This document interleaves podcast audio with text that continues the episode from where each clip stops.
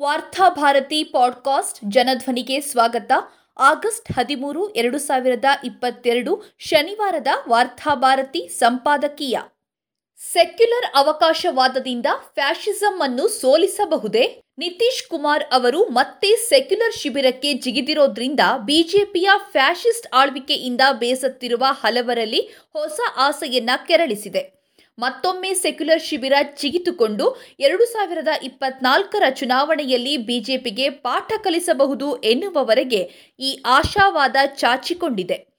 ಇದರ ಹಿಂದೆ ನಿರಂತರ ಬಲಿಷ್ಠಗೊಳ್ಳುತ್ತಿರುವ ಬ್ರಾಹ್ಮಣಶಾಹಿ ಫ್ಯಾಷಿಸ್ಟ್ ಶಕ್ತಿಗಳಿಗೆ ಯಾವುದೇ ಹಿನ್ನಡೆಯಾದರೂ ಒಳ್ಳೆಯದೇ ಎಂಬ ಸಹಜ ನಿರೀಕ್ಷೆ ಇದೆ.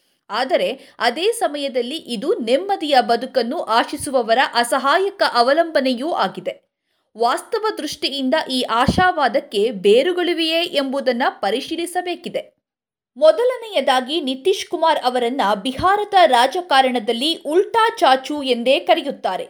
ಅವರ ವೈಯಕ್ತಿಕ ನಿಲುವುಗಳು ಏನೇ ಆಗಿದ್ದರೂ ಅಧಿಕಾರದಲ್ಲುಳಿಯಲು ಸಂವಿಧಾನದ ಶತ್ರುಗಳ ಜೊತೆಗೂ ಎಂತಹ ರಾಜಿಗಳನ್ನೂ ಮಾಡಿಕೊಳ್ಳಬಲ್ಲರು ಎಂಬುದನ್ನು ಸಾಬೀತುಪಡಿಸಿದ್ದಾರೆ. ಕಳೆದ ಹತ್ತು ವರ್ಷಗಳಲ್ಲಿ ಅವರು ಆರಕ್ಕೂ ಹೆಚ್ಚು ಬಾರಿ ಶಿಬಿರವನ್ನು ಬದಲಿಸಿದ್ದಾರೆ. ಬಿಜೆಪಿ ವಿರೋಧಿ ಬಣವನ್ನ ತೊರೆಯುವಾಗ ಭ್ರಷ್ಟಾಚಾರ ವಿರೋಧ ಎಂಬ ಕಾರಣವನ್ನು ಬಿಜೆಪಿ ಬಣವನ್ನ ತೊರೆಯುವಾಗ ಕೋಮುವಾದ ವಿರೋಧ ಎಂಬ ಕಾರಣವನ್ನು ಕೊಡುತ್ತಾ ಬಂದಿದ್ದಾರೆ. ವಾಸ್ತವದಲ್ಲಿ ಅವರು ಭ್ರಷ್ಟಾಚಾರದ ವಿರೋಧಿಯೂ ಅಲ್ಲ, ಕೋಮುವಾದದ ವಿರೋಧಿಯೂ ಅಲ್ಲ.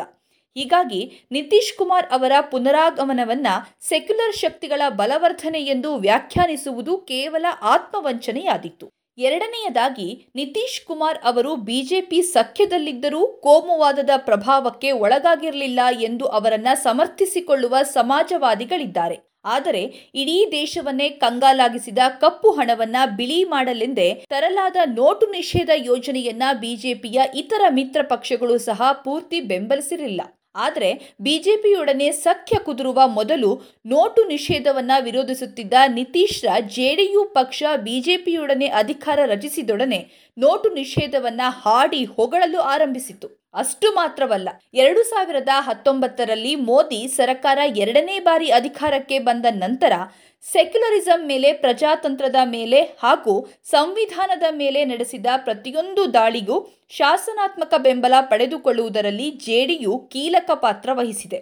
ಎರಡು ಸಾವಿರದ ಹತ್ತೊಂಬತ್ತರಲ್ಲಿ ಲೋಕಸಭೆಯಲ್ಲಿ ಬಹುಮತ ಪಡೆದುಕೊಂಡಿದ್ದರೂ ಈವರೆಗೆ ಬಿಜೆಪಿಗೆ ರಾಜ್ಯಸಭೆಯಲ್ಲಿ ಬಹುಮತ ಸಿಕ್ಕಿಲ್ಲ.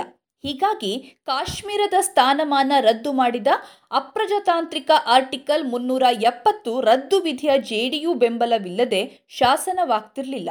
ಹಾಗೆಯೇ ಕರಾಳ ಕಾನೂನಾದ ಯುಎಪಿಎ ತಿದ್ದುಪಡಿ ಕಾಯ್ದೆ, ರೈತ ವಿರೋಧಿ ಕಾಯ್ದೆ, ಕೃಷಿ ಮಸೂದೆಗಳು ರಾಜ್ಯಸಭೆಯಲ್ಲಿ ಜೆಡಿಯು ಬೆಂಬಲದಿಂದಲೇ ಪಾಸಾದವು. ಎಲ್ಲಕ್ಕಿಂತ ಹೆಚ್ಚಾಗಿ ಈ ದೇಶದ ಸೆಕ್ಯುಲರ್ ಸ್ವರೂಪಕ್ಕೆ ಗಂಡಾಂತರ ತಂದಿರುವ ನಾಗರಿಕತ್ವ ತಿದ್ದುಪಡಿ ಕಾಯ್ದೆ ರಾಜ್ಯಸಭೆಯಲ್ಲಿ ಪಾಸಾಗಿ ಕಾಯ್ದೆಯಾಗಲು ಕಾರಣವೇ ಜೆಡಿಯು ಬಹಿರಂಗದಲ್ಲಿ ವಿರೋಧಿಸುತ್ತಾ ರಾಜ್ಯಸಭೆಯಲ್ಲಿ ಅದನ್ನು ಬೆಂಬಲಿಸಿದ್ದು. ಹೀಗಾಗಿ ಈ ದೇಶದಲ್ಲಿ ಕಳೆದ ಎರಡು ಮೂರು ವರ್ಷಗಳಲ್ಲಿ ಫ್ಯಾಷಿಸಂ ಬೇರುಗಳು ಇನ್ನಷ್ಟು ಸಾಮಾಜಿಕ ನೆಲೆಗಳನ್ನು ಹಾಗೂ ಶಾಸನಾತ್ಮಕ ಬಲವನ್ನು ಪಡೆದುಕೊಳ್ಳುವಲ್ಲಿ ನಿತೀಶ್ ಕುಮಾರ್ ಬ್ರ್ಯಾಂಡ್ನ ಅವಕಾಶವಾದಿ ಸೆಕ್ಯುಲರಿಸಂ ಪಾತ್ರ ಬಹುಮುಖ್ಯವಾದುದು.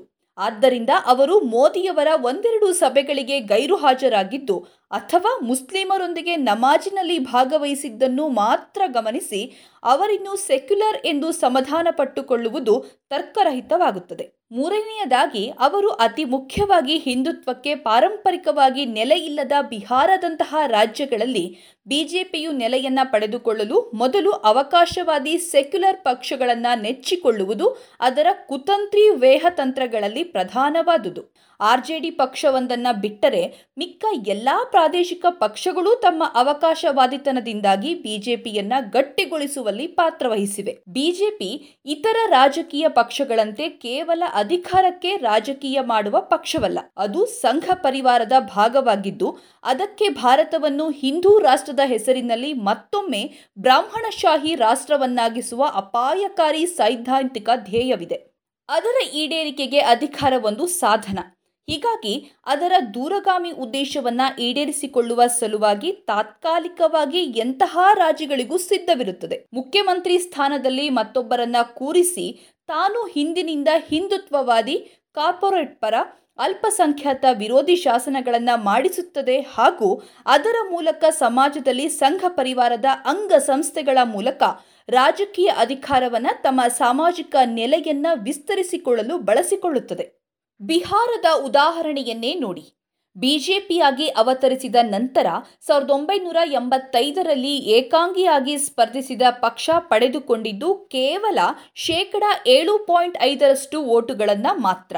ಆದರೆ ಎರಡು ಸಾವಿರದ ಹತ್ತರಲ್ಲಿ ನಿತೀಶ್ರೊಡನೆ ಮೈತ್ರಿ ಮಾಡಿಕೊಂಡು ಸ್ಪರ್ಧಿಸಿದಾಗ ಜೆ ಡಿ ಯುಗೆ ಶೇಕಡ ಇಪ್ಪತ್ತೆರಡರಷ್ಟು ಓಟುಗಳು ಹಾಗೂ ಬಿಜೆಪಿಗೆ ಶೇಕಡ ಹದಿನಾರು ಪಾಯಿಂಟ್ ಐದರಷ್ಟು ಓಟುಗಳು ಬಂದವು. ಎರಡು ಸಾವಿರದ ಇಪ್ಪತ್ತರಲ್ಲಿ ಜೆಡಿಯು ಓಟಿನ ಪ್ರಮಾಣ ಶೇಕಡ ಹದಿನೈದಕ್ಕೆ ಕುಸಿದಿದ್ದರೆ ಬಿಜೆಪಿಯ ಓಟಿನ ಪ್ರಮಾಣ ಶೇಕಡ ಇಪ್ಪತ್ತಕ್ಕೆ ಏರಿದೆ. ಅದಕ್ಕೆ ಬಿಜೆಪಿಯು ಎಲ್ಜೆಪಿಯ ಜೊತೆಗೆ ನಡೆಸಿದ ಕುತಂತ್ರ ಕಾರಣವೆಂದುಕೊಂಡರೂ ಬಿಜೆಪಿ ಸ್ಪರ್ಧಿಸಿದ ನೂರ ಹತ್ತು ಕ್ಷೇತ್ರಗಳಲ್ಲಿ ಅದಕ್ಕೆ ಶೇಕಡ ನಲವತ್ತೆರಡರಷ್ಟು ಓಟುಗಳು ಬಿದ್ದಿವೆ. ಇದಕ್ಕೆ ಪ್ರತಿಯಾಗಿ ಜೆಡಿಯು ಸ್ಪರ್ಧಿಸಿದ ನೂರ ಹದಿನೈದು ಕ್ಷೇತ್ರಗಳಲ್ಲಿ ಕೇವಲ ಶೇಕಡ ಮೂವತ್ತೆರಡರಷ್ಟು ಮತಗಳು ಬಿದ್ದಿವೆ. ಅತಿ ಹೆಚ್ಚು ಸೀಟುಗಳನ್ನು ಪಡೆದುಕೊಂಡ ಆರ್ಜೆಡಿಯು ಕೂಡ ಒಟ್ಟಾರೆ ಶೇಕಡ ಇಪ್ಪತ್ಮೂರರಷ್ಟು ಮತಗಳನ್ನು ಪಡೆದುಕೊಂಡಿದ್ದರೂ ತಾನು ಸ್ಪರ್ಧಿಸಿದ ನೂರ ನಲವತ್ನಾಲ್ಕು ಕ್ಷೇತ್ರಗಳಲ್ಲಿ ಕೇವಲ ಶೇಕಡ ಮೂವತ್ತೊಂಬತ್ತರಷ್ಟು ಮತಗಳನ್ನು ಪಡೆದುಕೊಂಡಿದೆ. ಅಂದರೆ ಬಿಜೆಪಿ ತಾನು ಸ್ಪರ್ಧಿಸುತ್ತಿರುವ ಕಡೆ ನಿರಂತರವಾಗಿ ತನ್ನ ಬೆಂಬಲವನ್ನು ಇತರ ಎಲ್ಲ ಪಕ್ಷಗಳಿಗಿಂತಲೂ ತೀವ್ರವಾಗಿ ಹೆಚ್ಚಿಸಿಕೊಳ್ತಿದೆ. ಅದಕ್ಕೆ ಪ್ರಧಾನ ಕಾರಣ ಅಧಿಕಾರವನ್ನ ಬಳಸಿಕೊಂಡು ಅವರು ತಮ್ಮ ಸಾಮಾಜಿಕ ನೆಲೆಯನ್ನು ವಿಸ್ತರಿಸಿಕೊಳ್ಳುವ ಸೈದ್ಧಾಂತಿಕ ವ್ಯಹತಂತ್ರ.